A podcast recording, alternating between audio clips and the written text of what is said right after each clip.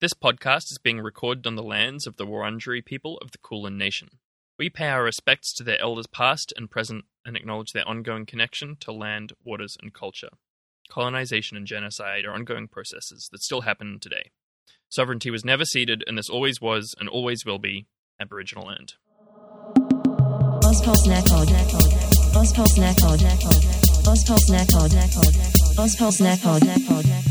Hey everyone, and welcome to Ozpol Snackpod, the podcast that is kind of like bacon in that it definitely contravenes Jewish law. That's right, we're the podcast that brings you bite sized chunks of Australian news and politics with a side of crispy memes, and we are also the official podcast of the Not Good Enough podcast.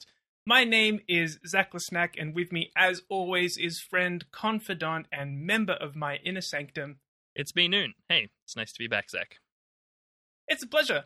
And actually, I got a Facebook memory the other day um, the, of a comment that I left on a post of yours back in 2009. I Yeah, it's it always was. a bad thing. Usually, in this case, it was actually quite pleasant because Oh, yeah? I made a joke about you being part of my inner sanctum, and I was Ah, like, that's "Ah, right. I didn't realize that I had been making the same fucking joke for more than ten years." Um, we really have just been the same It's true. assholes for a long time. Uh, but apparently, some people like it, including our two new patrons, Anthony and Wolfgang. Uh, thank you both so much for signing up. And listeners, if you like the show and want to support us with dollars, you can head over to patreon.com forward slash Ozpol Snackpod. And for $1 a month, you get a monthly bonus episode, access to our Discord, and other cool things at higher tiers of donation. yeah, thank you, Anthony and Wolfgang. Kind of sounds like a, I don't know, like a neo folk duo or something. Yeah, absolutely. Like a Simon and Garfunkel, but yeah, um, yeah. But like day. electric guitar. Yeah. Oh yeah, I get. I can see the guitar energy. Uh, we're also in the midst of a review drive. We're trying to get to 100 reviews over on Apple Podcasts. We are up to 96, so we need only a couple more. Noon, possibly It's like about a handful. A a hand, rough, roughly a handful more, a smattering more of reviews to get to 100, which would be very, very exciting for us. Uh, so if you haven't done that yet, please go over uh, to Apple Podcasts, uh, the our our page on Apple Podcasts, and uh, help us out there. Noon, is it time to get into our first story this week? Yeah. Let's do it. What have you brought for us this week? So we've actually got two what I would describe as unmitigated positivity corners. These are just oh wow! good shit. Yeah. Um. Uh. The first one I discovered completely accidentally because it was in the middle of a completely unrelated Guardian article about COVID. Um. But I'll just read the quote nice from surprise. that Guardian article about COVID.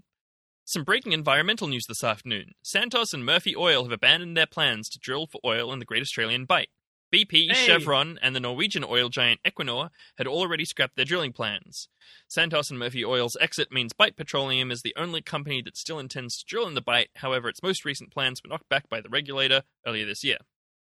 So, That's great news. yeah, it's sick for a variety of reasons. Most obvious one being like oil is a climate disaster, but also there's a lot of very sensitive and endangered marine life in the Bight. Mm. Multiple types of whales, great white sharks, sea lions, sea eagles, albatrosses. Extremely cool shit that we would prefer not to.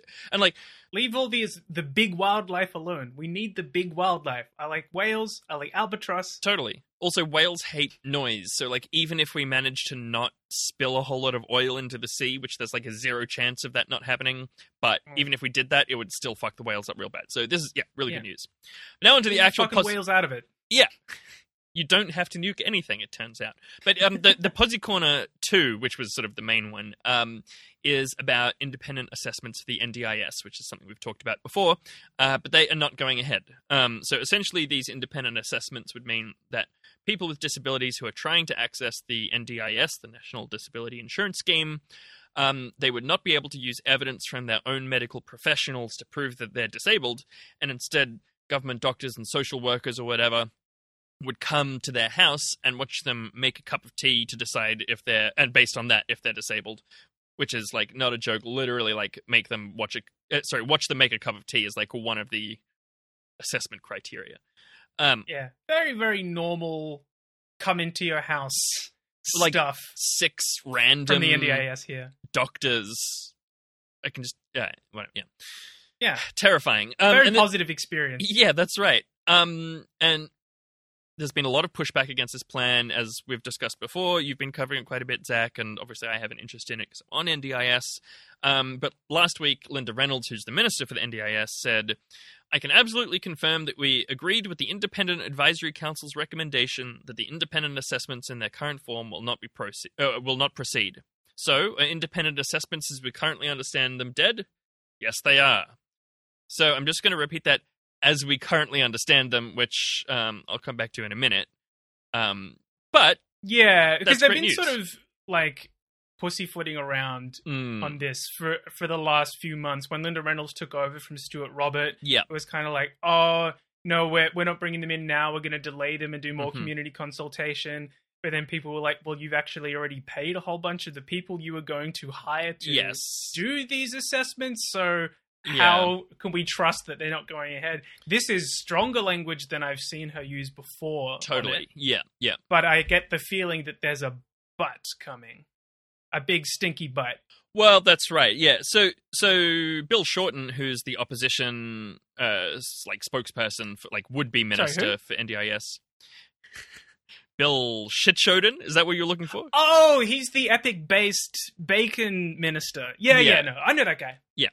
Um, minister for dabbing. Um, and, and yeah, he's been like obviously this is his like portfolio, but he's been talking about this a bunch, and I just spent this morning reading a bunch of statements that he's released over the last few months, telling us what we all know, as you exactly said, Zach, and as I love to point out on the show repeatedly, is that community consultation is total bullshit, and the governments Mm. decide what outcomes they want before they design the consultation process. Mm. Um, and he actually claims he got a quote leaked communications and engagement strategy from the National Disability Insurance Agency, which outlines in detail their plan to announce a legislation date in late August and to combat any backlash from the disability community through an extensive multimedia spin campaign.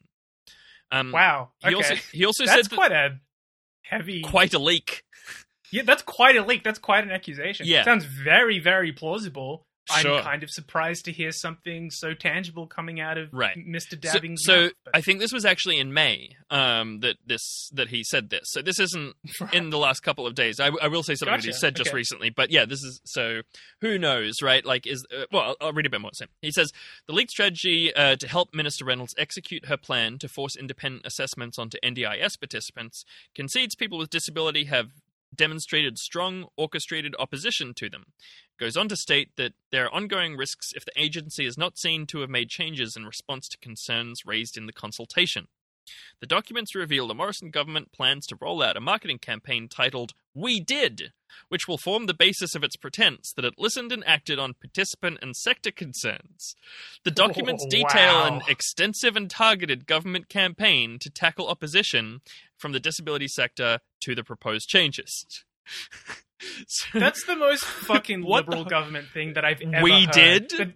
That they're planning. They've they've planned the marketing campaign before they've even For the backlash, the consultation. for the consultation that they're going to get the backlash to. I oh know. Oh my god! and like, wow, that's amazing. that's some literal 4D chess, which is amazing when you consider how shonky all of the policies that they have for actually doing anything are. Like, Well, it's clear where all the energy's going. Right, It's not right. into fucking policy development. It's into sloganeering. we Jesus did Christ. is so bad. How like, many hundreds of thousands of dollars do you think they? state paid? governments, please hire Ozpol Snackpod for your marketing team. We will do a much better job for much cheaper. Uh, we will mercilessly tease you while we do it, but you know. Um, will. We- yeah. So yeah, and as as I mentioned, uh, Linda Reynolds referred to uh, independent assessments as we currently understand them are dead, which sounds like exactly the kind of thing that you would say if you were, oh, I don't know, about to announce the same policy in about a month or two, and be like, oh yes, we listened. This is a totally different version of the same thing, right? Um, Mm. yeah. Um, and extremely relevant to the something that Bill Shorten has said in the last couple of days is, and you kind of alluded to this uh, as well, Zach, that the hundreds of millions of dollars of contracts for companies to do these independent assessments haven't been scrapped yet. Mm. Um, Mm.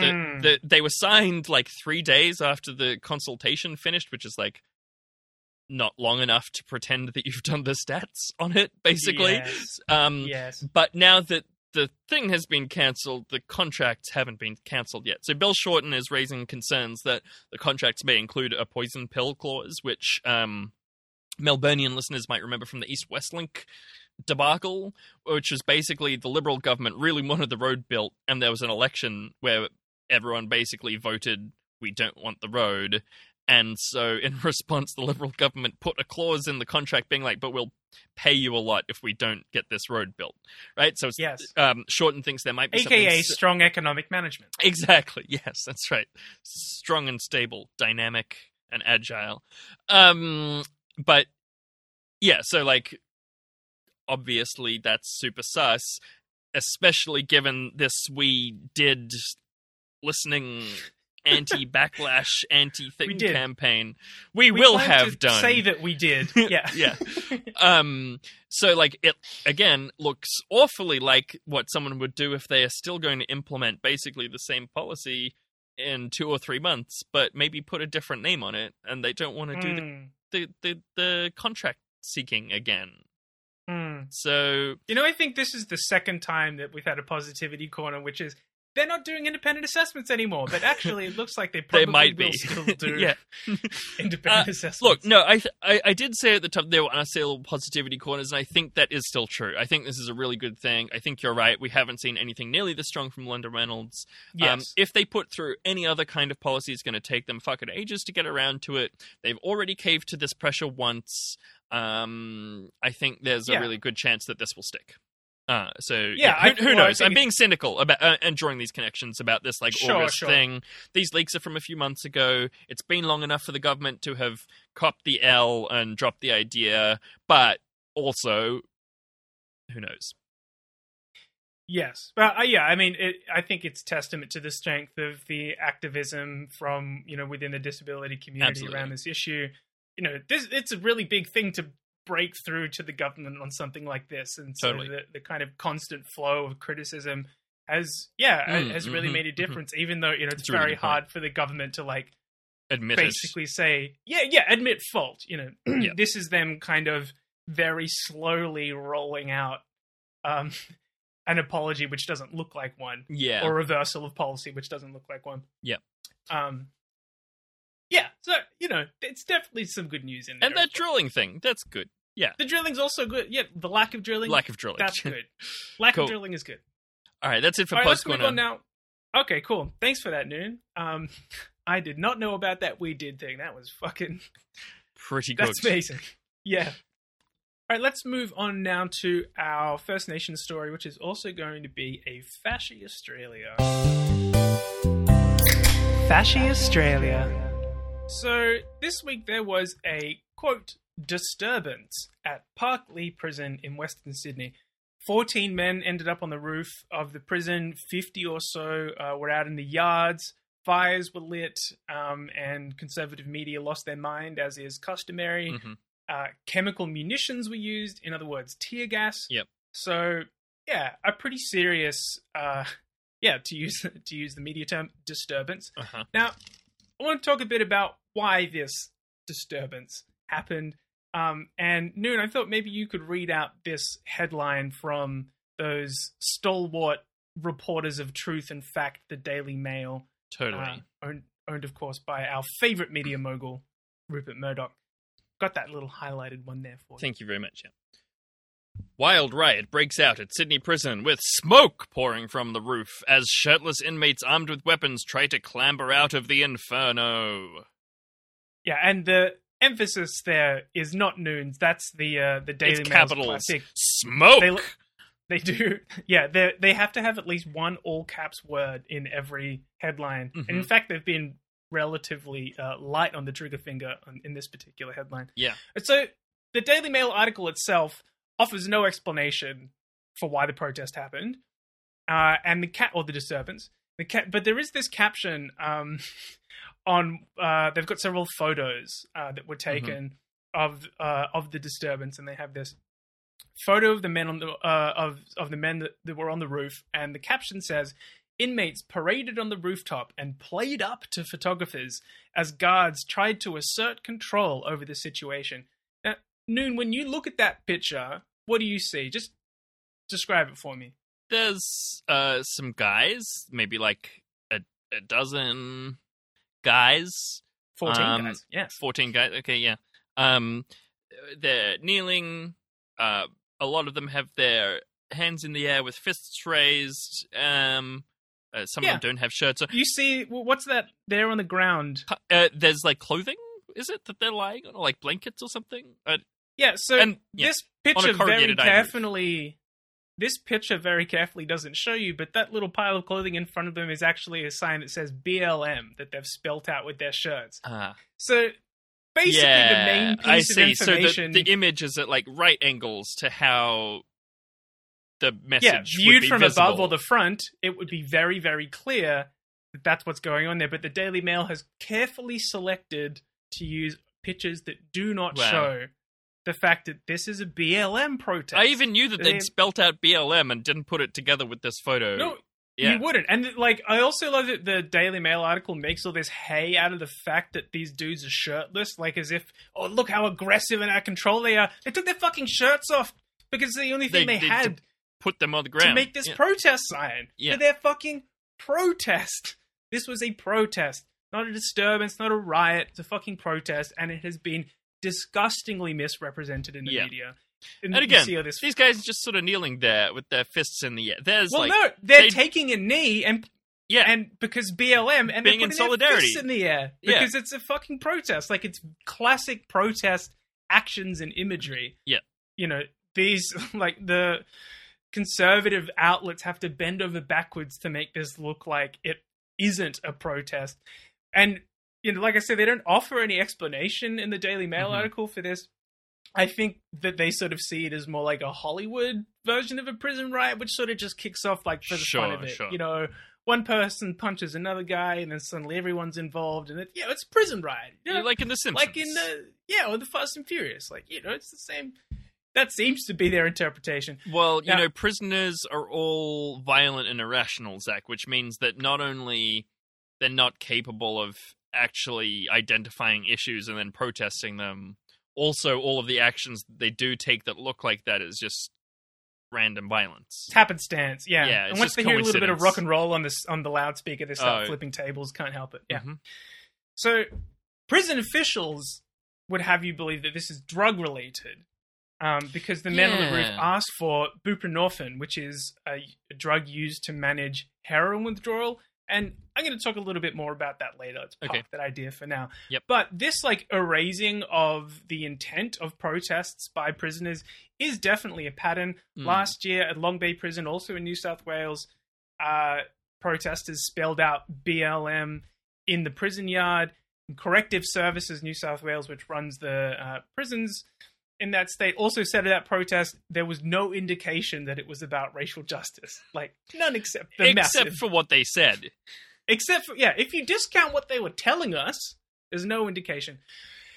And then, of course, the men who participated in this in this protest at Parklea Prison were then brutalized and detained by guards.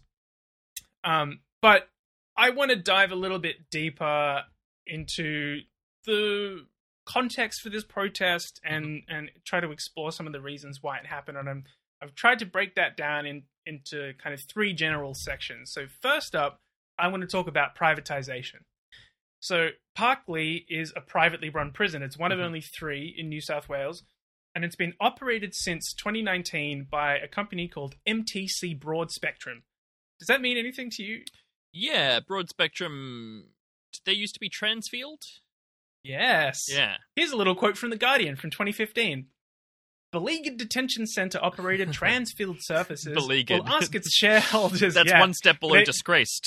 They've cr- yeah, they've cranked it up on the company dial. Will ask its shareholders to approve a change in name and logo to Broadspectrum after the company's founding family withdrew its permission to use their Transfield brand because of continued controversy over Transfield Services detention center contracts, yeah.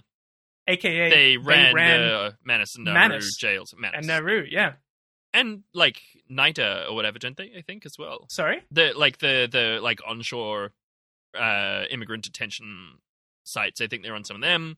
They run a bunch of security things. They also run yeah, like I, I mean, the way that these like those contracts have been sort of passed around, reshuffled, and the companies continually get absorbed by others makes it kind of hard to keep track of all that stuff. Yeah. I don't know if Transfield currently runs any detention centers for the government. Okay. Um, but it wouldn't surprise me if they Sure. did. Yeah.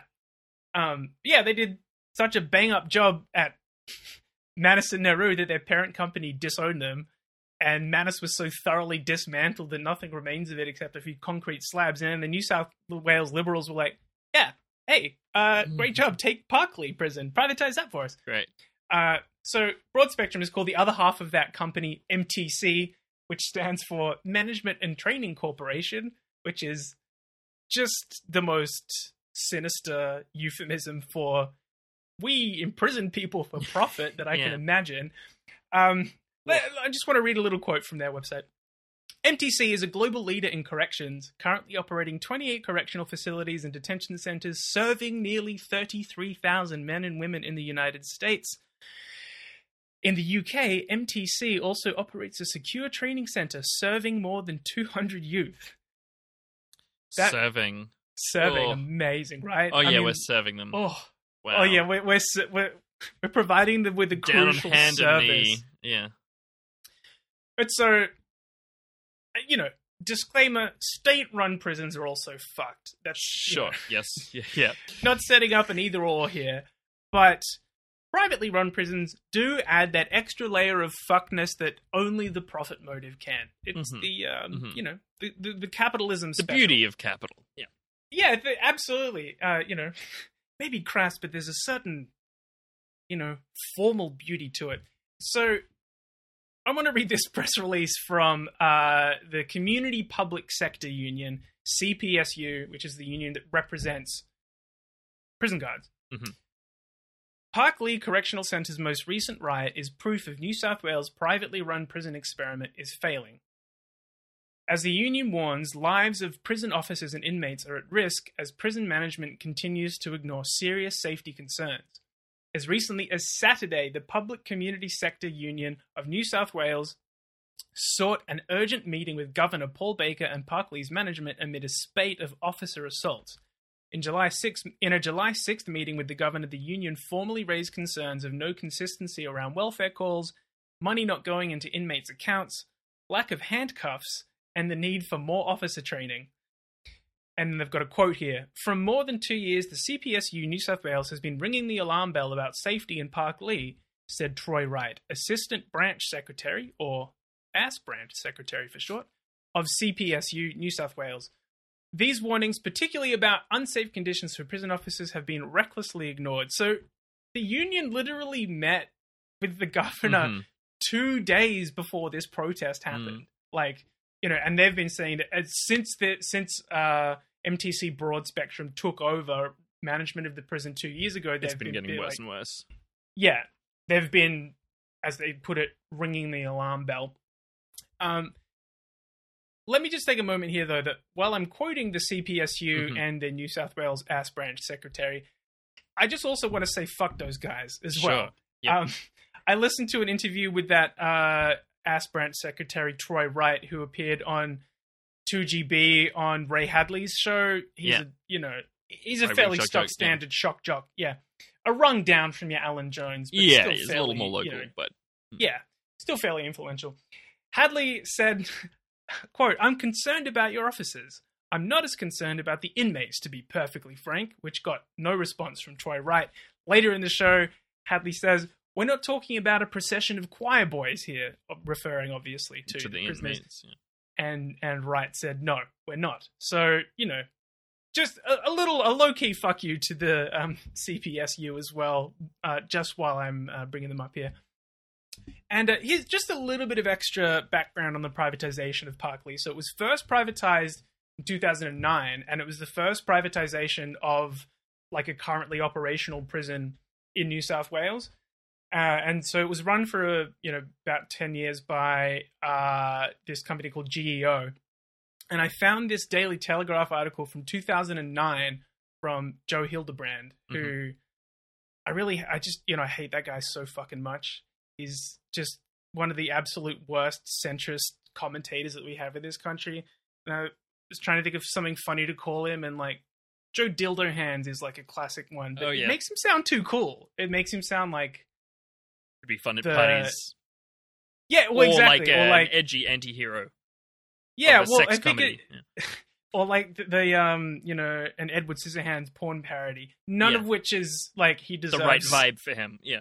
It's no. So anyway, but he, he sucks. Anyway, Um, Joe, shill the bad. There Yeah. you go. nice. Okay, so we've got this article, this Daily Telegraph article from 2009 from Joe Shield the Bad. The controversial privatization of Parklea Prison has slashed taxpayer-funded overtime for all prison guards by a massive seventy thousand dollars a day, plowing twenty-five million a year back into the public purse.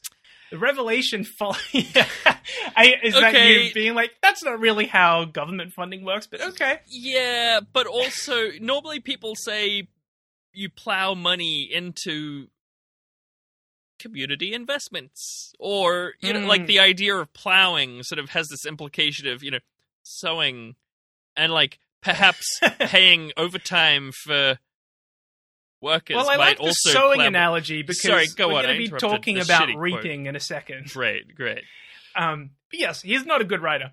The revelation follows claims of widespread overtime rorts among prison guards, with the overtime bill more than $40 million last year, double the budgeted amount. Yet only days after the jail was taken over by private prison operator GEO, the government is saving almost $500,000 a week because it has been able to place almost 200 officers from Parklea elsewhere across the system.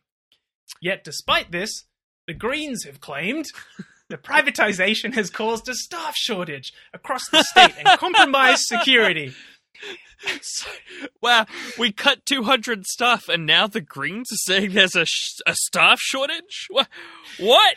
Ridiculous. We I think I also saw you chuckling earlier. Were you laughing at the fact that he's got three different versions of seventy thousand dollars a day? He's like, that's almost five hundred thousand dollars a week. That's almost twenty five million dollars a year.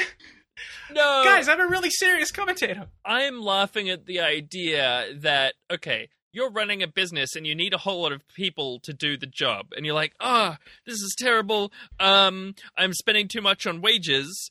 And then you only have one person. You're like, wow, I'm saving so much money on wages. But like, Yes, presumably that's there was a reason that you needed all of those other people that you were paying. Like, the, you didn't. Oh no, it was all Like- rorts. It was just rorts, man. but yeah, I the mean, rort again, of being employed. yeah. Look at it. These people standing around doing nothing, just sucking once we money. stopped adequately dealing with this service, we didn't have to spend as much money on it Yeah, it's amazing how much money you can save by just drastically Failing understaffing to do your job. Yeah, Yeah. So yeah, cut to 2021, and the yeah. the union is like, "Hey, we don't have nearly enough guards to run this prison. It's become really dangerous for everybody involved." yeah. And like when prisons aren't paying for staff, like all Sure, of the stuff, like course. all of this shit that comes after that is getting underfunded. Resources for prisoners are being massively neglected. You know, if they can't afford fucking handcuffs, they're not spending money on educational programs Yeah. and health services, Yeah, right? Yeah, totally. So, So it's a really good point. That's the first kind of chunk of the answer that I wanted Uh-huh, to deal uh-huh. with. Privatizations and the massive reduction of resources has made life much harder for prisoners. Secondly, I want to talk about COVID. So we've talked a bit about this on the show before that, Mm. you know, COVID has this sort of outsized negative effect on uh, incarcerated people. Mhm. We know there's uh, a massively increased risk of infection if COVID does get into a, a prison, which you know I think is fairly self-explanatory. Yeah. But it's a it's a real risk. You know, we had a case in March last year of a guard at a Serco detention facility testing positive. And there was also that youth detention facility, aka a prison for children, Mhm. which went into lockdown in That's August right, last yeah. year when a worker tested positive. And the response, you know, prison's response to this is they put people in solitary confinement. When Mm. prisons go prisons go into lockdown, that's what they do. So they had 127 kids in solitary Yep. in this prison. So th- that's been happening throughout Wow. prisons in the country. Uh, and then, of course, on top of this, you've got the fact that Indigenous people are at higher risk. Uh, and obviously, we've got massive overrepresentation of Mm, Indigenous mhm. people within prisons. So there's all these kinds of extra extenuating factors which make COVID, you know, much more dangerous Sure. proposition within prison. One of the other major things that COVID has done is that visits have been shut down, right? Mm. Um, and so, on the one hand, you've that's prisoners you know only chance for face-to-face contact with family and friends so you can imagine the massive emotional and psychological Totally. toll that takes Yeah. but also visiting sessions are one of the only ways that incarcerated people can let people know what's happening on the inside Of like it's course. an, an Yeah. important conduit of information so suddenly you know we like from the outside we don't have this access to understanding knowing what's, what's happening, happening, in there and yeah, one of the other uh, major uh, repercussions of shutting down visits, and and I'm referring here partially again to this CPSU guy, who again, you know, seems like an asshole, but I don't think that he's completely wrong. So Sure. he's he's he says that basically when you shut down visits, the drug supply into a prison right. is choked, and that creates all sorts of problems, as you can imagine. You know, from here, the way that he puts it is, oh, violence increases, which, like, you know, I think you're sort of missing a few steps there. totally, yeah, yeah. That yeah. might happen, but there's things that happen in between. But that, so, I mean, that sounds very plausible to me. Although I will say, visitors are not the only source of drugs in of prisons. course, of Troy, course, stuff. Yeah, yeah. yes. Uh, but the Right. idea, Oh, you know, it's terrible for the prisoners, but it's tripled the amount that I'm getting on the side. Right. But so, I mean, but uh, I think the the implication here is that this like invalidates the actions of these incarcerated Of course, of men, course. which oh, is if there's any interest in drugs whatsoever, everything else is just like completely not right, valid. and you and you see that in the you know the way that the prison has been like, oh no no no, it's not a racial justice protest. They just want drugs. Yeah. and immediately it's like, oh well, the right wing media just gets to then be like, oh well, it's just you know, it's a regular prison riot where they're just asking for their treats. they just want to do more is- crimes. Yeah, Yeah, exactly. So, but of course, you know, this is a health issue. Prisons should be providing Mm, people with mhm. support if they do have issues with drug dependency. Totally. If you have very sick people in in a prison with a condition that is very treatable, but the prison simply won't get the medicine that those people need, how is that not a great reason to protest? yeah. I think it's a very reasonable thing to protest about. And the other thing is, like, as you said, the prison guards are saying these people are asking for Buprenorphine, buprenorphine. Thanks, I think. buprenorphine. Yeah. Um, to manage heroin withdrawal, they're not asking for heroin, and like, I don't like. They're literally asking for medical assistance. You know, like Yes. what? What Yeah. the fuck? Yeah, well, and you know, family members of the men inside have reported that prisoners sick with withdraw- with withdrawals were begging for relief and being told by guards to shut up or they get their fucking heads kicked in. Of course. But I, I think uh, you, the point you're getting at there, noon, I think more broadly is uh, this is a really important reminder from my perspective that drug de- decriminalization is a very important issue Mm. when it comes to prison abolition Mm. which is something that Angela Davis talks about. Um, because you know, a you've got the very obvious thing of like, why are many of these men incarcerated in the first place? Yep. And we're talking about drug offenses, but also there's this sort of rhetorical aspect to it that we've been getting at, which is that Mm. you know this writing off of drug users as irredeemable criminals who are Yep. responsible for their own suffering. This is a key mechanism used to dehumanize prisoners totally. you know, they're, oh, they're, they're not a procession of choir boys. They're asking for drugs. Like this is a fucking, this is a health issue. Yeah. like Yeah. you know, so, so that's you know the kind of second thing I want to sum up here. The the the the pandemic is adding all this extra stress to the prison Mhm. system, and you know, uh, increasing the already existing oppression of incarceration for prisoners.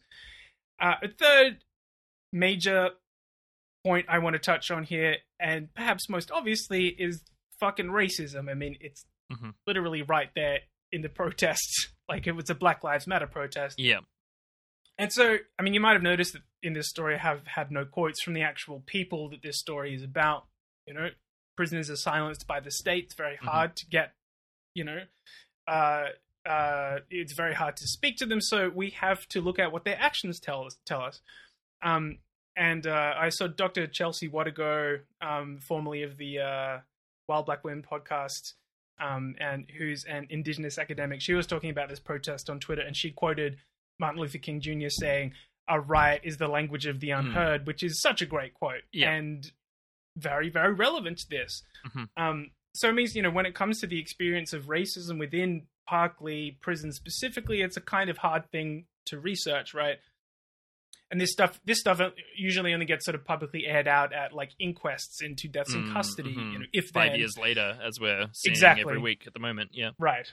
Um, uh, but I wasn't able to find anything like that. But we do have the words of a man called Raymond Finn, who is an indigenous activist, and he was at Parklea on the day of the protest. He was there to pick up his son, I'm pretty sure. Um, and he spoke to the ABC about conditions at Parklea, and I've pulled a clip from that interview. and we're very pleased someone is speaking up about the terrible conditions in the prison. There is a constant experience of racism and paternalism. There are lots of people with critical issues, including mental health issues and drug addiction issues. They don't get any real support, just punishment. People are suffering especially badly because of the COVID restrictions, and many haven't been able to see their loved ones for many months. So, yeah, I mean, I don't think that we need to go into much detail about how the criminal justice system Mhm. is deeply structurally racist uh, in this country. I think that that's something that we've gone into a lot of detail about on this show previously. But um, I want to read from this press release that Raymond Finn put out um, ahead of a press conference that he gave outside of the head office of Corrections New South Wales to Mhm. address the protest. And that's what I'm going to finish the story on because uh, I just think it's a really uh, concise uh, description of the situation. Sure. So this is what he, he put out. I need to speak up for those young fellows who were protesting yesterday. They were taking brave action to try and highlight the plight of our people who continue to be brutalized by prisons and police. Yesterday, when they climbed up onto the roof, the protesters in Parklea were clearly taking a stand against the racism of the prison system. They spelled out BLM, Black Lives Matter, with sheets. They were then assaulted and detained by guards. Guards have been given permission to shoot the inmates, which is disgraceful. So many of our people are filling up the jails. We are the most incarcerated people on the face of the planet. Here in New South Wales, we are more than 25% of people in prison, despite being only 3% of the population. My own children have been constantly harassed and intimidated by police. Police harassment is a big part of the reason why so many young First Nations people are in jail. There are no opportunities for our people, there is no rehabilitation if they are struggling, they just fill up the jails. Parklea is run by a private company, Broadspectrum MTC. The conditions inside are terrible. People are regularly abused by guards, and with the COVID restrictions, many haven't seen their families for a very long time. This is a private prison making profit off the misery of our people, and it needs to stop. They need to set our people free. Too many are inside for petty offences. They are safer outside and should be receiving services and opportunities to help get their lives on track. We salute their brave stand yesterday saying Black Lives Matter. Hmm. Yeah. That's heavy, but as you said, it's a good summary and yeah. Um, thank you for doing that research into this protest. Yeah. Shocking that the mainstream coverage hasn't been I don't know. Just Yeah, even it's large- remotely attempting to be responsible about it. Yeah, uh, like most of the reporting has, has been pretty disgusting on it. Um, Channel 9 and, and the Daily Mail obviously have been terrible. Um, I don't think The Guardian has done anything uh, major on it, on it at all. And I Mm. could only find mentions of it on their blog, uh, which were referencing, you know, often like the Channel 9 reporting, for example. I will say, though, that um, the ABC, I was very impressed with the coverage that I found. Yeah, you Um, sent me a audio clip. yeah, I think it was from PM, and that's where I pulled that clip of Raymond Finn from. So, you know, they spoke to him and they spoke to Cool. the Aboriginal Legal Service in New Mhm. South Wales. They also spoke to Troy Wright from the CPSU, and they had a really good balanced um, coverage of it. So, you know, I'm just mentioning that because I shit on the ABC, and They I think it's only fair that I shout well them out when they do fairly decent work. But yeah, Sure. um, yeah, I think there's been a real dearth of reporting on this. So Mm. I think I think it was a really interesting what, what what starts to come out when you pull those threads. Mm, mm. Uh, but time to move Yeah. on now, Noon. Yes, right. let's. Hey man, I got some more beers. Oh, I don't know if I can drink anymore. I'm feeling kind of sick. No, come on, we're having another round of Coronas. Yeah, so um, this morning, more than 40% of Australian residents woke up in lockdown with restrictions in New South Wales and Victoria as cases spike and borders closing. Um, and as usual, we're recording a day before we release, so there's not a huge amount of point giving you like all the restrictions and all the exact case numbers or whatever, but it's pretty bad. Um, Yeah, and- even this morning I sent Noon a story being like, "Oh shit, even more lockdown stuff is happening." Yeah, I mean, totally. Most of your notes already, like, yeah, um, the joy of being a weekly current affairs podcast. In the totally yeah um but yeah so uh, as with your story i'm kind of breaking this down into three bits. So the first one is about like lockdowns and mostly about cops. I'm going to talk about welfare and money stuff and then i'm going to talk about vaccines. Um because yeah as you pointed out the other day zach we haven't sort of sat down and chatted about covid for quite a while. Um so that's kind of going to be most of the rest Yeah, of the show I think you know, for like a weekly show, maybe it's good. You, you let the news build up a little bit, that's right. And then, and then we can sort of talk about it in aggregate. Yeah, Yeah. You know, If- if we do it on a week to week basis, we're just wrong the following week or the following day. That's right, which is still true now, but like we're also, you know, we can be more wrong for a longer period. Okay, so yeah, um, so first up about uh, mostly about Sydney, New South Wales, and the cops. So yeah, in New South Wales, there's being like about hundred new cases a day, which is shocking. Sydney has had its lockdown extended at least until the end of the month, and as you mentioned, Zach, you sent me this breaking thing just an hour before we recorded, so very easily things could have changed by the time you're listening to this, listener.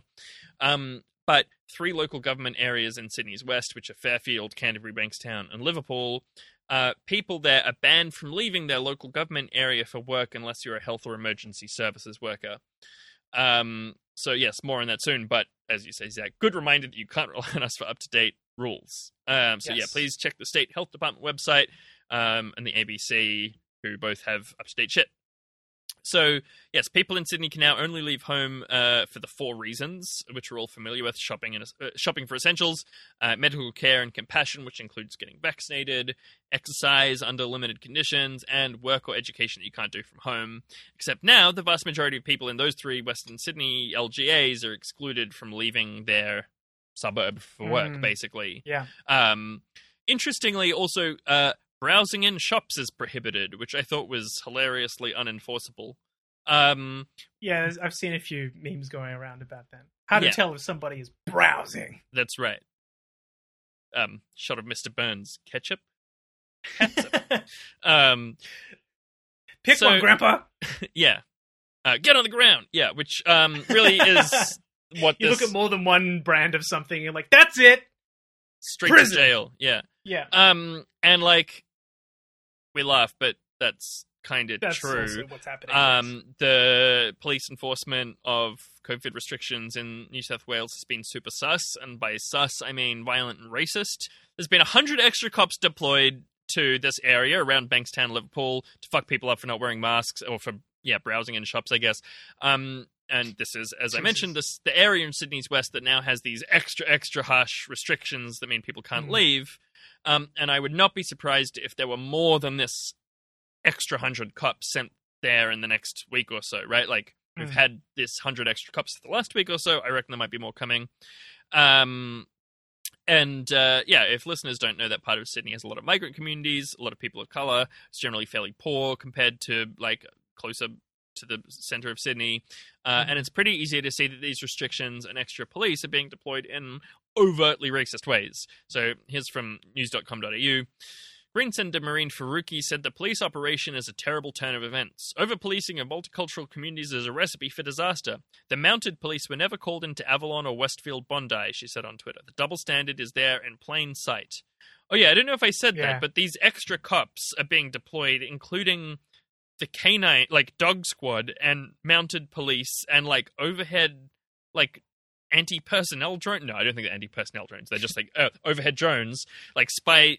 And it's like, how the fuck is a horse going to help someone put on a mask? You know, like, it, are they going to ride down the aisles of Coles and like polo style, like hit that catsup out of Mr. Burns's hand, or like, are they going to like put hand sanitizer all over the dogs so when people pat them, they sanitize? No, they're just Well, going the to more attack. afraid and brutalized colour. people are, the the healthier they are. That's, That's the right. simple mathematics of COVID policing. to go back to this quote, Neha Madhok, the uh, National Director of Democracy and Color, described the operation as thinly veiled racism. This isn't a public health response, It's explicitly targeting people of color and working class communities in the western suburbs, she said to SBS. Inner city suburbs and the northern beaches have had significant cases, but they have not been harshly policed like this. Uh, which, Yeah, it's just very, very apparent. yes, Like, that's right. like thinly, like barely. Is, is there so, is there a step below thinly veiled? Like Unveiled. and unveiled. It's unveiled racism. Uh, It's you know, just uh, there's uh, subliminal, liminal, and superliminal. Yeah. yeah. They've just Um, they've ripped the veil right off. It was No, only well- ever made of like you know crepe paper. They're still wearing In the first dainty surgical mask of pretending they're not racist, Zach, because they're deeply shocked and offended that anyone would accuse Ah. them of anything even remotely like this. Um, Touching their official issue New South Wales Police pearls. Yeah, uh, with the racist slogan printed on the back. Yeah, um, but uh, I decided I wouldn't read you any quotes from cops being offended about that, listener, because you don't need Thank you that for in your life. us. Yeah, um, but We I can all imagine. did want to talk about something which is uh, pretty horrible. I don't think it's that graphic, really, but uh, the, the there was a video posted on Twitter a couple days ago uh, by someone who I would describe as a COVID truther, medium to high conspiracy theory vibes, and for that Yeah. reason, as with the cops, I will not mention this person's Twitter handle. Uh, But Mm. they posted four minutes of footage of this huge gang of cops, like maybe 15 or 20 cops, arresting a 12 year old girl who they then pepper spray, handcuff, tackle, pepper spray again, and then push into a paddy wagon. And they also, sh- like, push over and pepper spray and harass her preteen cousins and siblings. Um, Yeah. And it's just absolutely fucked. Uh, and it's apparently because she was not wearing a mask in Coles. But as the person filming points out, several of the dozens of police arresting this, again, 12 year old child aren't wearing masks while they do it. Um, Yeah. And literally, really, one really guy without a mask turns, she's like, Why aren't you wearing a mask? And he's like, Where's your mask? And she's like, You're not wearing a mask. It's, yeah. Yeah. Uh, yeah.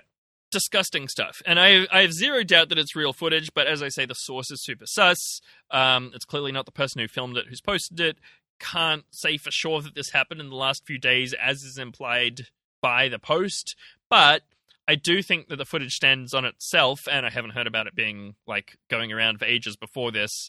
And the Mhm. people in it are like, "This is for not wearing a mask." Blah blah blah. So like, it's clearly Yeah. COVID related. Um, and it's a disgusting and horrifying example of how carceral responses to COVID are not just useless, but also inhumane and criminal. Like they criminally assaulted a whole bunch of people for the sake of their health, you know, in a Yep. way that massively increased the risk of COVID transmission happening. Um, yeah, so that's that's Sydney, and you know, in Victoria, the the situation is not quite so bad, uh, but we are in a five day snap lockdown uh, to deal with a series of cases that have come from New South Wales. Um, there's, From the removalist company that is owned by Daniel Andrews, right? I m- missed that particular conspiracy theory.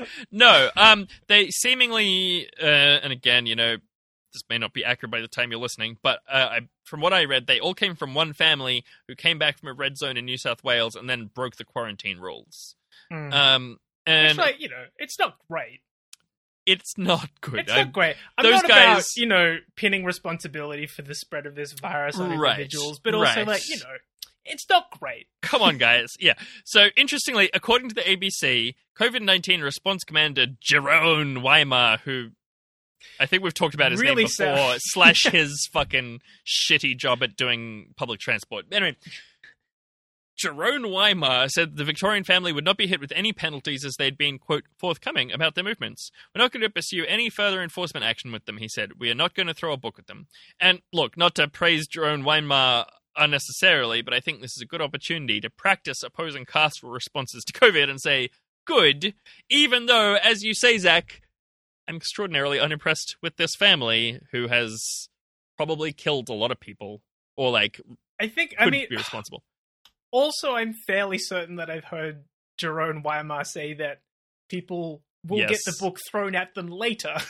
Sure. So I don't know how much praise dude really needs. Yeah, no, I And mean, there's absolutely you know, fuck discussion. him. I think it was Daniel Andrews who was like, "Oh, you know, if people break the rules, that you know they'll find themselves Right, right. very, very famous." That's the other Like- thing is that I don't know if this family is white, but I'm strongly assuming that they are.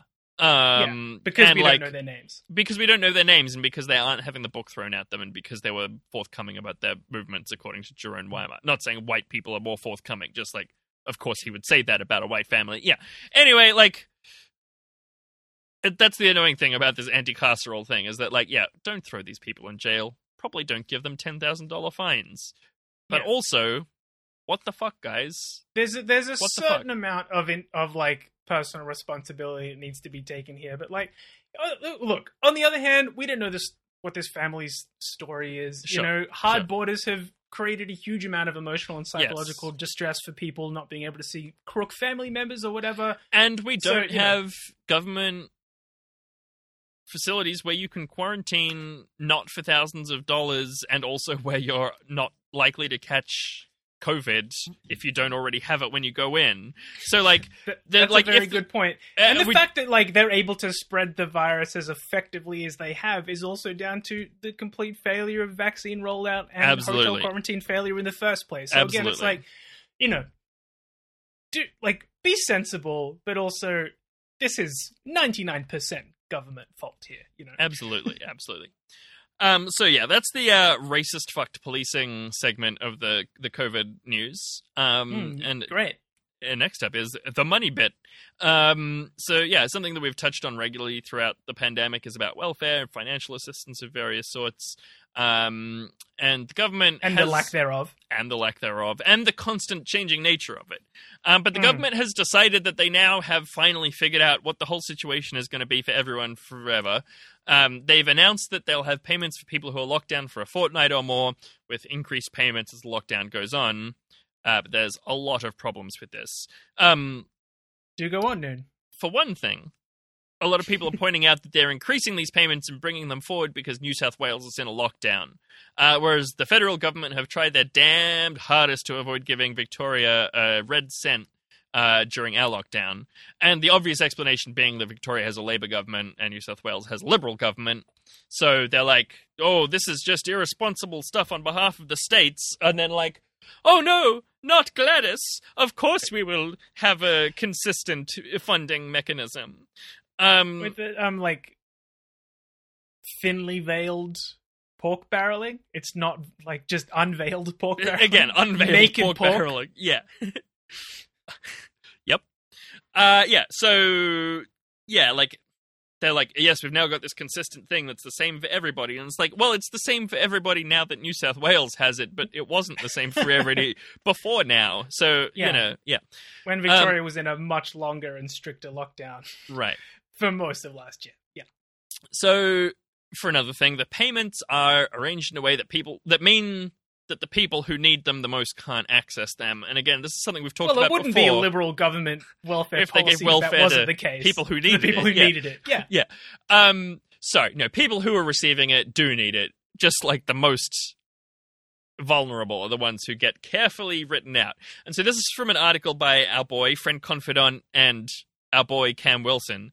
Um, Who in just Crikey. and this is a this is a, Oh, yeah. a tangent, but Please, I know I- what you're going to say, but it's fabulous. Yes. we need to give him the shout out for the absolute fucking kill shot that he executed on Mhm. Shane Warne on Twitter recently. he got Shane Warne to retweet a photo of Jair Bolsonaro The dictator of Brazil. bed. Yeah. by telling him that it was his uncle who had COVID. You need to, yeah. So you know, go and give Cam, show the Cam great the internet. he's- he deserves. Yeah, Yeah. Um, So anyway, this is from an article. God tier posting, by but sorry, Noon, go on. this is an entirely serious article about the coronavirus. However, workers who receive income payments already are excluded. Job seeker recipients who have lost work told Crikey they were struggling to make ends meet because they'd immediately lost income but got no additional support from the government. So, yeah, cool. If you're wealthy, employed, and live in Sydney, you get money to help you survive the pandemic. But if you're poor, on welfare, or in Victoria, you can fuck right off. Um, and, you know, given this breaking news about people in Fairfield and Canterbury and Sydney's West being banned from leaving their suburb, presumably a whole lot of people who are working and on welfare there will now lose basically all of their income because they won't be able to work because the government is implementing racist targeted measures against them that they Mhm. decided not to implement against other wider wealthier suburbs but those people won't get any more fucking money from the government because they're already getting the like couple of dollars a day that Centrelink hands out to people, right? So like, Mm. It's a perfect net with no gaps. Uh huh, Perfectly trapping people that the government hates in a bubble where they get little to no money. they get no money, can't work, and at their twelve year olds are pepper sprayed and put into vans. Like, what the actual fuck? All of which is very, very good for stopping the virus, Noon. Yeah. Which, as you can tell, look around. and so Just you look at the results. Yeah, we- we kind of talked about this with the NDIS thing. Like, you can see where they're putting the effort in, right? They're putting the effort into avoiding giving poor people money. Uh, and we're going to get to the policies that they have clearly, like, just farted onto a piece of paper and then been like, yep, this is the vaccine rollout plan. Here you go, Chief Health Minister. Uh, but Scott Morrison is working tirelessly day in and day out to ensure cash handouts to business. So from the ABC, as part of his proposal, he wants businesses that have a turnover between $75,000 and $50 million and lose more than 30% of their turnover in the first fortnight of a lockdown to be eligible for up to $10,000 in weekly payments. Uh, so, and he brings this up repeatedly. People are like, "Oh yeah, so um, what's the situation with the uh, you know, vaccine rollout in Victoria?" And he's like, "We're going to make sure those businesses get these ten thousand dollars. They need it to stay open for the economy." Like, he's really pushing this. Okay, so yeah, and just one more little money thing before I get onto the vaccine stuff. I wanted to Mm. just mention again, and this is something again we've talked about repeatedly. Uh, the absolutely shameful and scummy way that the government has treated childcare workers and early childhood educators. Um, they've excluded them from JobKeeper when that existed.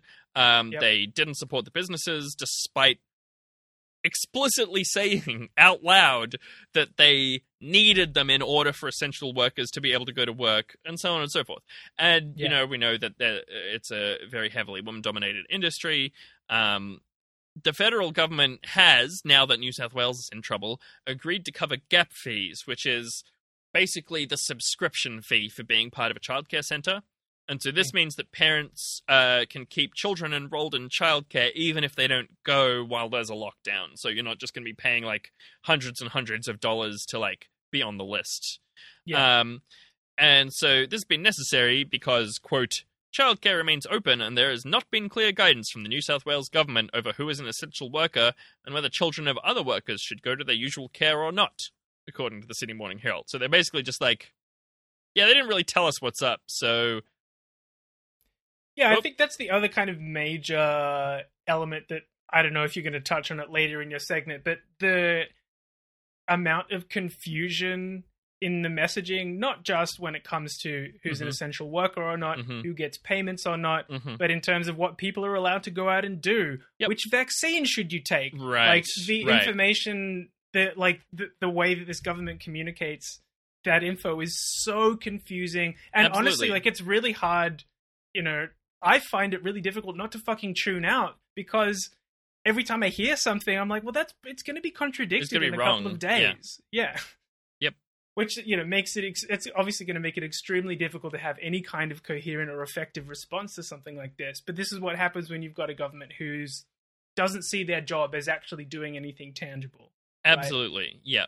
And You know, yes, the I- only uh, thing, as you say, the only thing that Scott Morrison can cop to is giving businesses cash. uh-huh. Like it's the only thing, the only response that is in any way reasonable that like, he gets to this pandemic. as well. Well, yeah, that he can like basically take as like, oh yeah, politically speaking, this is in my ballpark. Yeah. So I can cop to that. But like any everything else that basically needs to be done to shut this down, it's like, well, you know, it doesn't really align. I'm with just gonna values. fart on this piece of paper and hope that that Yeah. works out. Yeah. Yeah. So um, that's the money bit. Now we're going to talk about vaccines briefly. Um, and I'm not going to go into detail about the stats of the rollout or whatever. It continues slowly in piecemeal, and as you said, with contradictory stuff all the time. You know, don't get AstraZeneca. Do get AstraZeneca. Can't get Pfizer. We've just given 160 school students Pfizer. Uh, now you can get AstraZeneca if you don't blame the government if you die, and so on. And look, just to be But if you don't get a vaccine, you're gonna choke to death. Just look at this horrible ad we made. yeah, exactly, yeah. Um, uh, But wait, I, I don't. I don't think I'm eligible for the get the vaccine. It's your fault. You're not allowed to leave your house. Uh, go to work. yeah. Um. And uh, sorry, just to be clear, please don't take our jokes as medical advice. Talk to your GP about vaccines. Um. So yeah, uh, uh, uh, one ex- one a thing I wanted to talk you know, about. maybe you you don't have a your GP, but a, a GP. just find a. GP. Yeah.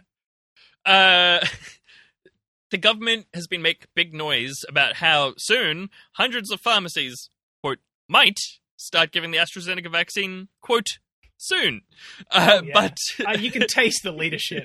yeah, you can. you can taste the leadership. I like that. Um, but uh, David Heffernan is sorry. Just imagining, like you know, Scott Morrison brand energy drinks. You can taste the leadership. It's just full of piss.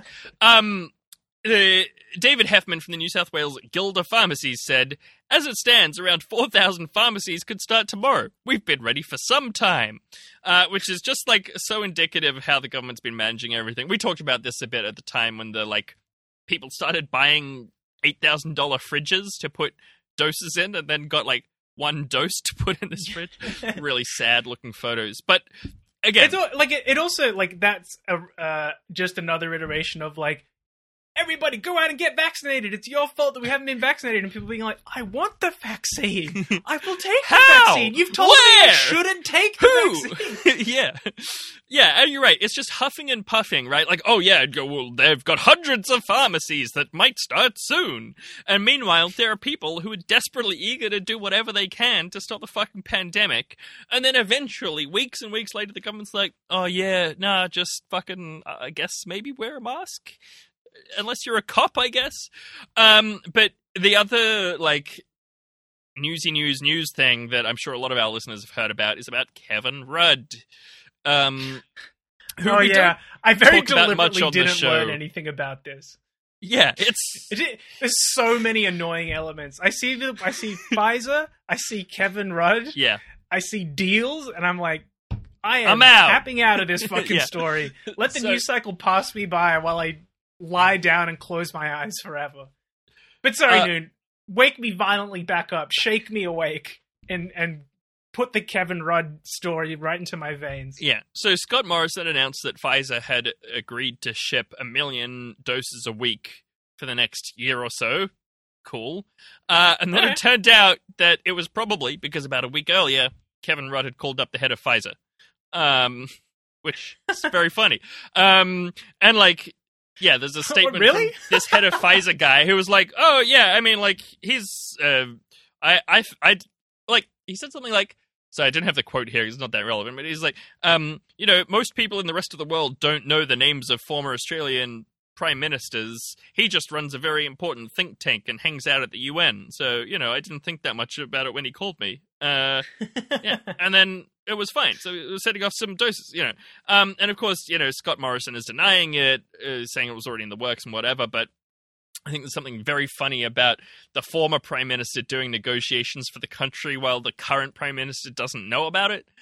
um, and the vibe that I get is like when I go into a cafe. I, I was a barista for many years, listeners, and I order a coffee and I can hear them doing it badly, or like the milk screaming, or you can see them doing it badly. And I'm just, I've never done this, but I'm always tempted to ask, like, could I just come around and make myself a coffee? it's like that, except with being a government. Um, yeah, Mm, and in neither case does it make particular sense. I mean, why would you go to a cafe and pay for a coffee when you could just do it yourself? well, because I can't afford a twenty thousand dollar espresso machine and grinder. And likewise, you don't have a very important think tank and hang out at the UN. Exactly. Yes. Yeah. Yeah. It's exactly Um, the same thing. It is.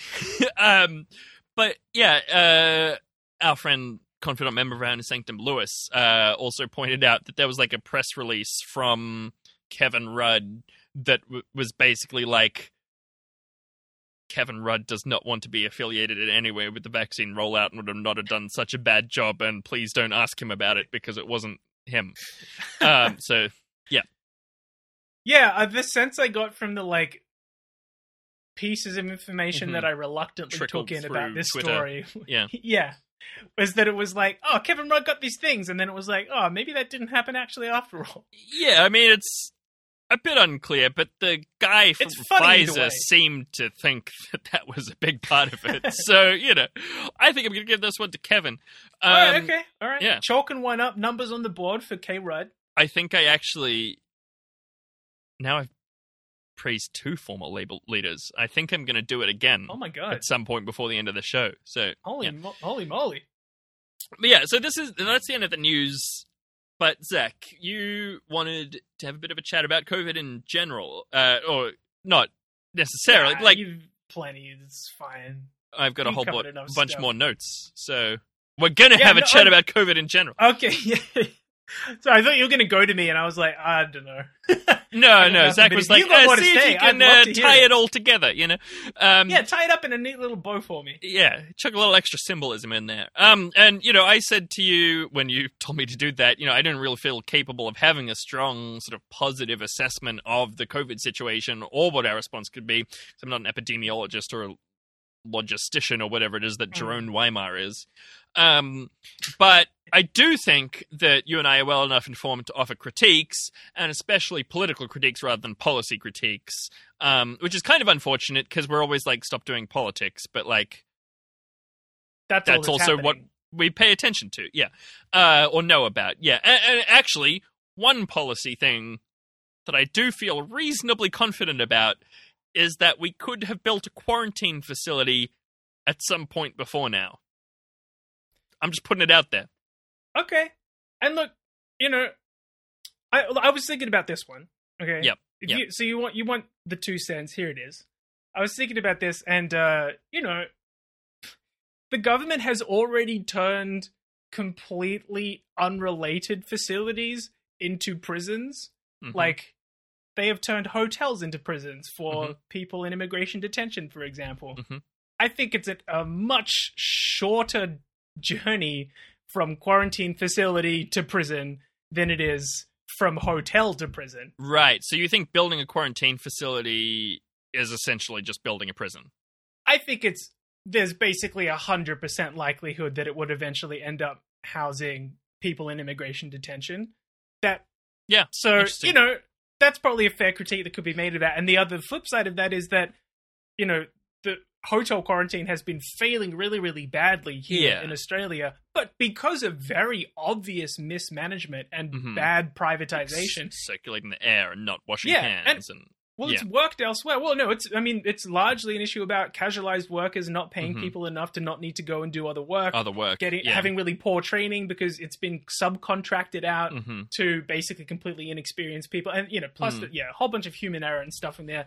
Stuff that could be eliminated if it was properly resourced. So Okay, you know, well, let me rephrase that. We don't have to have built a quarantine facility, but we should have an effective quarantine facility, and we could have we done should. that before now. And like, you know, It there should have was- already existed. there were a lot of think pieces. Exactly, there were a lot of think pieces, eh, bef- like in the first few months of the pandemic, being like, we've known about disease for Disease a while for now. Quite a long. I would say a few, a few years now. yeah, disease has yeah, been around. we could have got on Yeah. that. Yeah. Um. So anyway.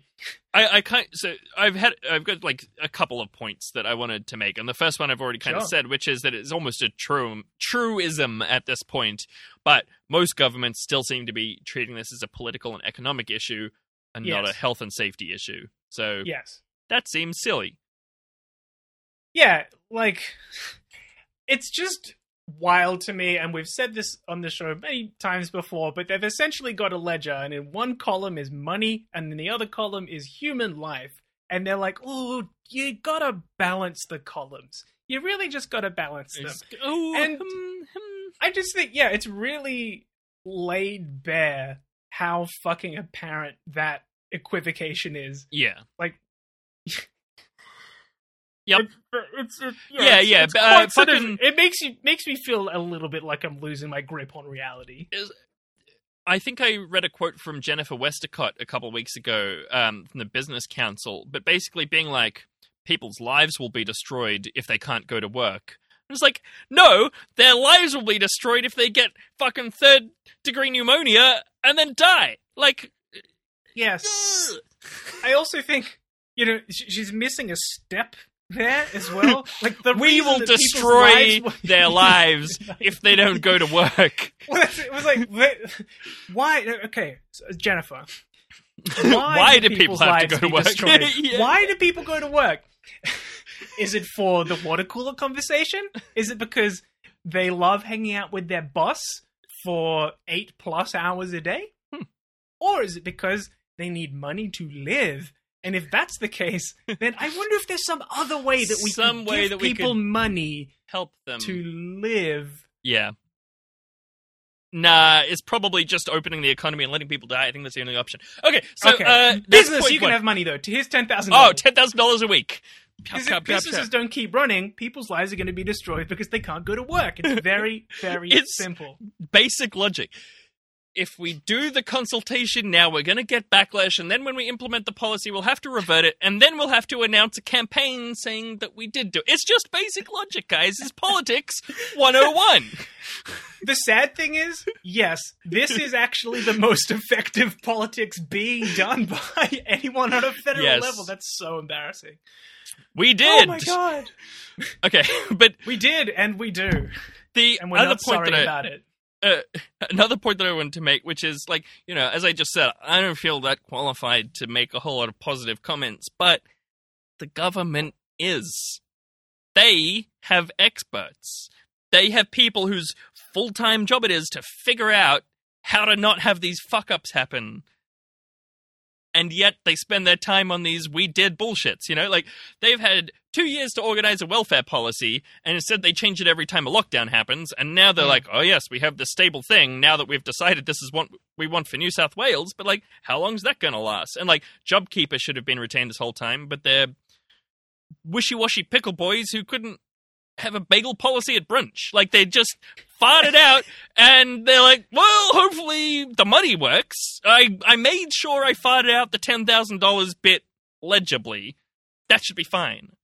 Yeah. Well, I think it's it, it it makes it very clear that obviously government this government views Yes. its you know its responsibility as taking care of the economy as opposed to taking care of the well-being of the people in this country and you can get away with that to a certain extent Mm. when you're able to like Mhm. give people a decent enough standard of living across the board and they've sort of gotten away with it for a number of decades now but we're at the point Mhm. where it's like oh This is starting to actually- be an actual issue. this is an issue that you're coming that like you're prioritizing this abstract co- uh, concept of the economy over the Mhm. lives of people. Totally. And it's not just that, but they can't actually choose to just Mhm. emphasize human life over money because Right, they're right, right, right. incapable of it. They're actually too incompetent to govern in a way that is good for the well-being of people. Like Zach, they literally can't do it.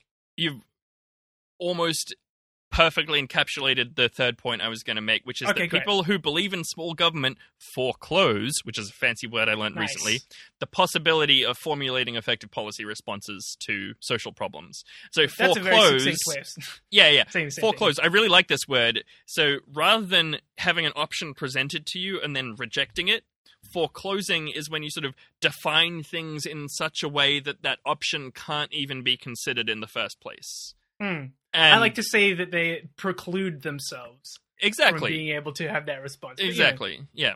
it's the same, um, you know, one way or the other. Like, jar of mayonnaise. Um, yeah, so the yeah, so these three stories that we talked about today: carceral policing, uh, failure to support people with welfare, and abdicating responsibility of vaccines.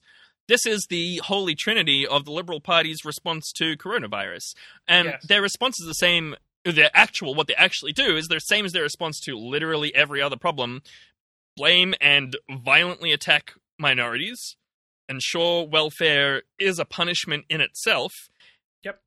and otherwise do absolutely fucking nothing. And it's what they do when there's an economic issue. It's what they do about climate. It's what they do about upcoming elections, like African gangs. Anybody? And so my final point is, as I kind of alluded to before, kind of unusually to sing Labour's praises, not because I think they've been even remotely effective whatsoever as an opposition, which they clearly have not been. They are shitting the bed Very, quite very badly. bad. yeah, But- massively. I think they would have actually done a way better job of managing the whole pandemic at any point throughout this thing. And they have been proposing alternative policies. Um, they aren't allergic to the concept of welfare, as we saw during the global financial crisis, for instance. Um, They don't normally proactively go out of their way to attack and undermine women dominated industries and then use policy to force women to take on huge amounts of unpaid domestic labor. I'm not saying it never happens, but it's like not their whole thing, unlike the Liberal Party. Um, and and as I said, yeah, they keep proposing very sensible amendments. Um, for example, the Labour spokesperson for childcare, Amanda Rishworth, brought an amendment that would automatically cover gap fees uh, in any lockdown areas, which the government voted against, and then had to go and get the minister in charge to enact this policy decision like manually, right? Um, rather than have a legislative thing, because they That's couldn't really bring themselves to vote yes to this entirely sensible Labour suggestion. And like, no, that's great politics. You get like you do the thing, Like, get the great results, idea. give you opposition. no, yeah, yeah we're gonna steal that and shit on And- you for presenting it in the first place. Yeah, but also, you know, the, the way that they have done it is inevitably way more open to abuse, right? Like they could just get rid of these three local government areas, like, oh no, no, we're not covering gap gap cover there. Like the minister can decide.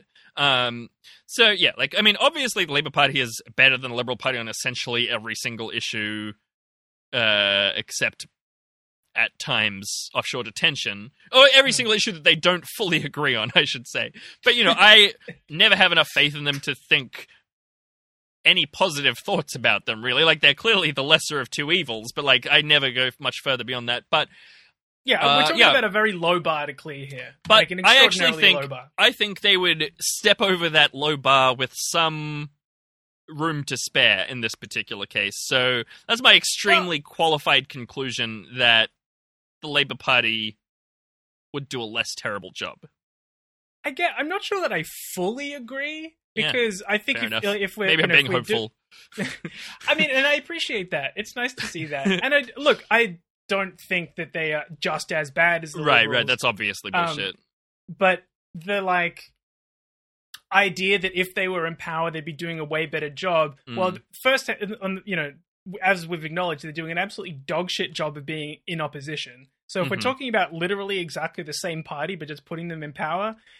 I don't think that they've demonstrated that much to like differentiate Well- themselves. But also, you have to imagine that the Libs will be in opposition, and they are actually very effective in opposition. So that's true you know the Labour Party will be operating with you know much that more effective yeah op- yeah opposition than the Liberals currently are. Which you know, so yeah they that's a good point. already like you know uh, bow down and sop to the Liberals whenever they get the remotest amount I- of look, I think the- pushback. I think the global financial crisis is a good example, though. Um, And just in general, as I said, you know, we said that thing about foreclosure. People who believe in small government foreclose possibilities, and I think that is Hmm. significantly less of an issue with the Labour Party, at least about things that would be relevant to coronavirus. Things like prisons, things like offshore detention. Um, absolutely not. You know, like the the Labour Party has some terrible coal. I seriously doubt it. The pandemic, I think they could have brought themselves to get their asses into at least first gear for a fucking global pandemic. Um, and that is clearly not something that you can say for the, the Scott Morrison's Liberal Party. Yeah, I think that's fair. There's a little bit of analysis for you. There you go. Bipartisan shitposting. Who says it, it never happens? okay, you've had your fill of us talking shit about the news. Now let's talk shit about something else. Shitpost of the week. This is a What have you got for us, Noon? complete change of no actually it's not it's still about fucked cop shit uh so It next is. week is, is is splendour in the grass uh you know the music festival that's normally held near byron uh it's going to be held uh in an online virtual reality festival because of covid uh called Splendour XR, which apparently it's expanded reality. That's the hip thing now. Uh, and apparently, this is the first ever fully virtual reality music festival, though, of course, famously, Travis Scott performed to 46 million people in Fortnite. Um, I read a bunch about this, and it looks really sad and depressing. That's my read. Not, I mean, I play shitty, weird computer games that I'm sure other people would feel that if they saw me watch, uh, watching me play. But I just Hmm. something about going to a poorly rendered, simulated version of the campsite that you wish you were doofing at. It's just, uh, Yeah, and also, then watching like, videos of artists. It's a virtual version of an experience that is like 90 to 95% shit anyway. Like I was thinking about overpriced, Confest. awful food. Yeah, it's not a VR confest though. No, but like a Splendour in VR confest would be horrifying. Can you imagine? like you have to be like operating at that like sixty percent speed, uh, just in order to exist. You know, like I can't imagine like uh, No, looking up from my basically a naked hippie on a bicycle, you know, rendered past every 10 minutes. You're right. Actually, that does sound fun. Okay, but the, the shit post of the week goes uh, was a layup assist to Kate Perno um, for posting a screenshot of this couple of tweets from Mitch Felchier at Mitch Fell on Twitter, uh, who said, "So Splendour in the Grass is fully VR festival is happening next weekend, and wait, computer enhance, enhance, Lamau, what the fuck?"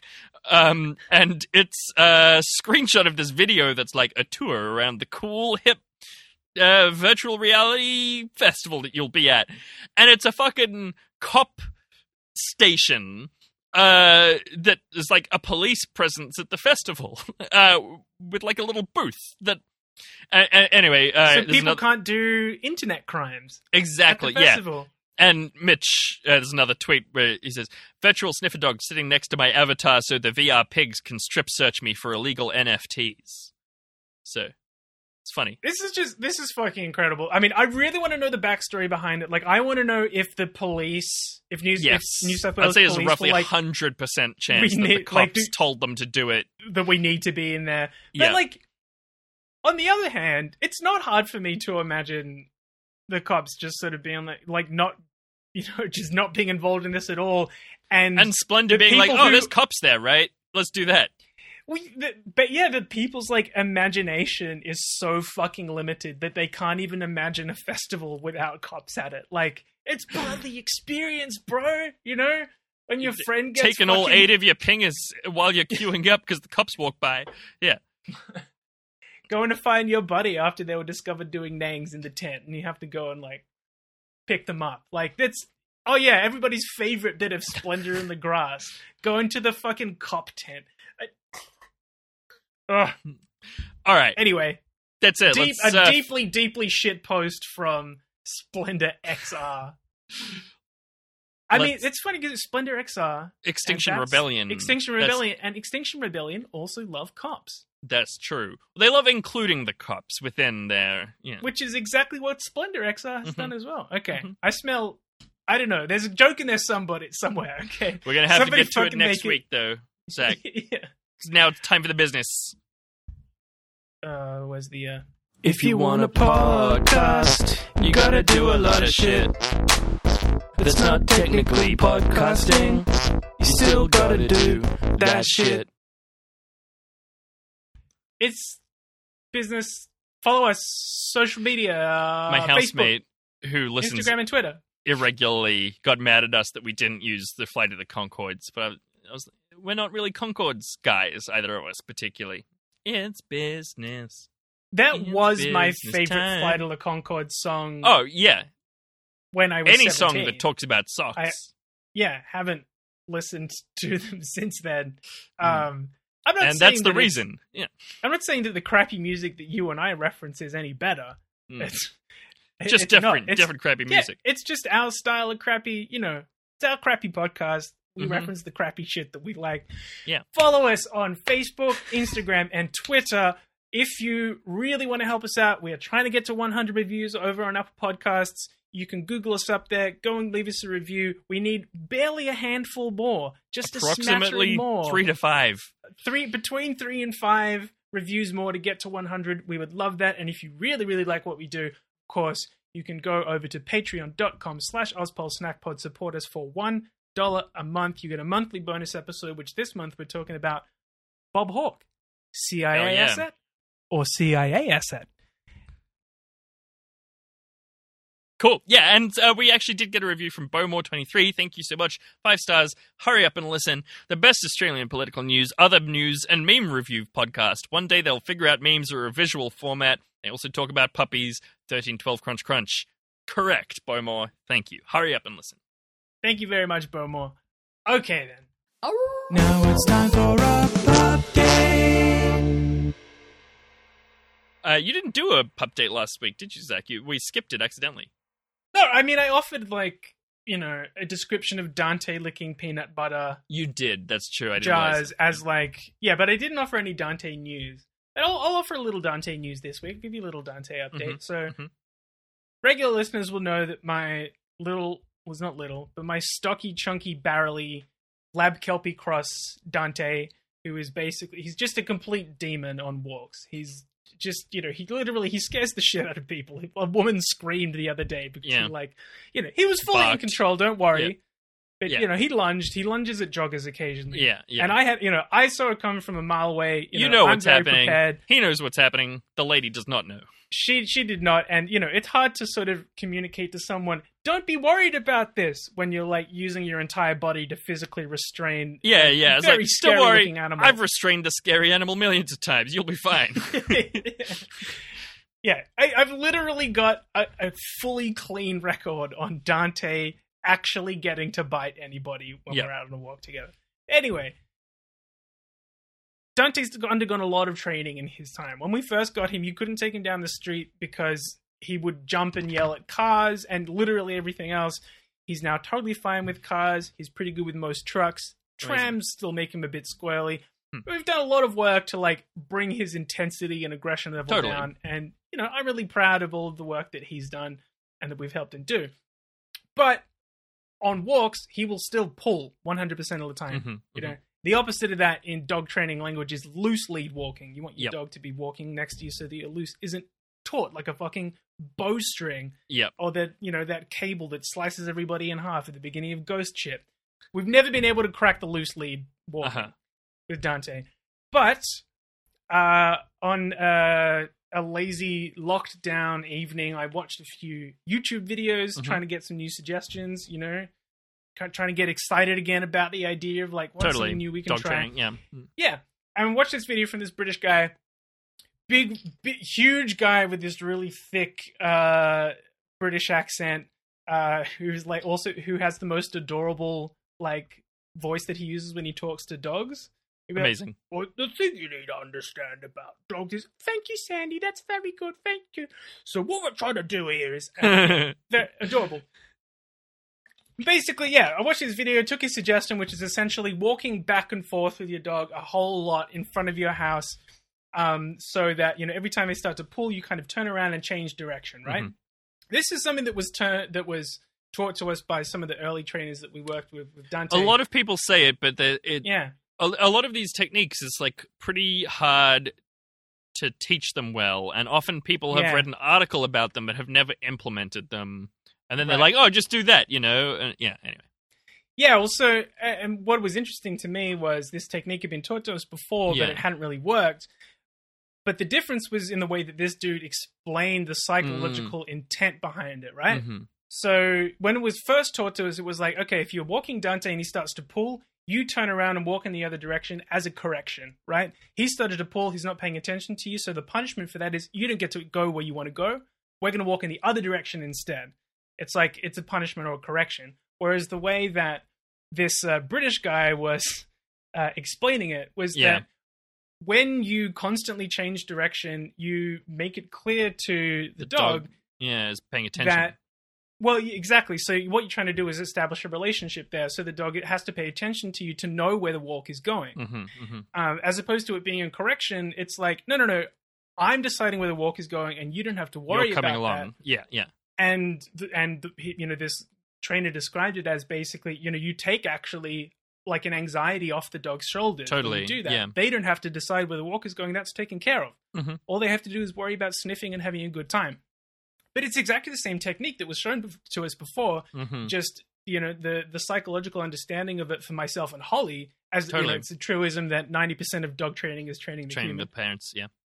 Uh, and we've found that it's made a huge, huge difference, like almost instantaneously. That's And amazing. I'm I'm basically taking Dante on loose lead walks now Wow. after like a week. That's and, you incredible. know, He will still jump and snap at, at course, birds yeah, and yeah, yeah. stuff, and it, you know it's not a hundred percent success rate. But like I would come home from walks with him with with like severe muscle strain in my Mm, lower mhm. back from having to constantly like yeah you're essentially yeah. it's like you're lifting a fucking fifty kilogram weight for an hour Yeah, yeah, essentially, you know. And I'd come home and just be like physical pain. yeah. You know, Holly would come home with her shoulder wrenched or whatever. Mm. And now it's like we go out, have a fairly chill time, come home, and There's and, one or two know, little incidents, and you got to get him not under nearly as control. bad. So Yeah.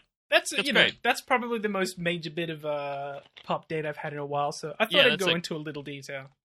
Thanks. That's adorable, and yeah, I love hearing about people's dog training things. Yeah, um, yeah. I don't What know. about Bagel? Oh, yeah, he's good. It, um, I. It's funny just hearing you talk about that because you know in a lot of ways our dogs have similar issues, but um, Mm. uh, Bagel is like extremely well behaved as long as there's nothing alarming going on. And so the other day, I uh, I went to Daylesford actually to visit my old housemate, which was lovely. I got a cafe breakfast, and it was a bit too big Oh. for me. And I had this like leftover big breakfast, like eggs, goat's cheese, toast. Um, Very It's my- luxe. Yeah, it was so good. Oh man, it was it was really good. Um, shout out Cliffy's in Daylesford. Um, but I left it. I came home, you know, put the takeaway thing on my desk, and then went out again. And uh, Bagel who'd Big been mistake. no, not at all. He didn't even Really? fucking touch it, and he's just Oh so like, wow, we I do could not have the same dog. I could leave a raw steak, I reckon, like on the edge of my desk, Wow. unattended. I reckon indefinitely. I think I could leave that all day, and he wouldn't fucking lick it. Um, That's but like- then you know, oh look, is that a tiny, tiny pug a kilometer and a half away? I'll just murder. time for me to lose my entire shit. Yeah. Yeah, But see, like, there is thi- this is what I was saying before. It's like we'd put loose lead walking kind of in the too hard basket yeah. for Dante, you know, because we tried all this stuff and it hadn't And worked. it didn't work. But like, there are things that are like it's ironclad that this will never be achieved, and being Yes. able to leave Dante alone with food. yeah, Is- I'm not even pretending that we're ever going to be able to get totally. Yeah, yeah. No, It's that's just- fair. And like you know, labs as well. But like you know, a bit. Yeah. Anyway, I I just think it's sort of annoying that Bagel's good behavior disappears whenever there's someone I want to show it to. You know, because that counts as exciting. Yes. Um, but then when it's like not eating something that no one can see. Very good point. Anyway, Yeah. all right, we've gone on long enough. Let's finish this up. Let's finish it up. Thank you very much for tuning in. We'll catch you next week for more Australian news, politics, and a side of crispy memes. In the meantime, keep on snacking in the free world. Being happy brings healthy heart and beauty. Crunch, crunch. Yes, it does.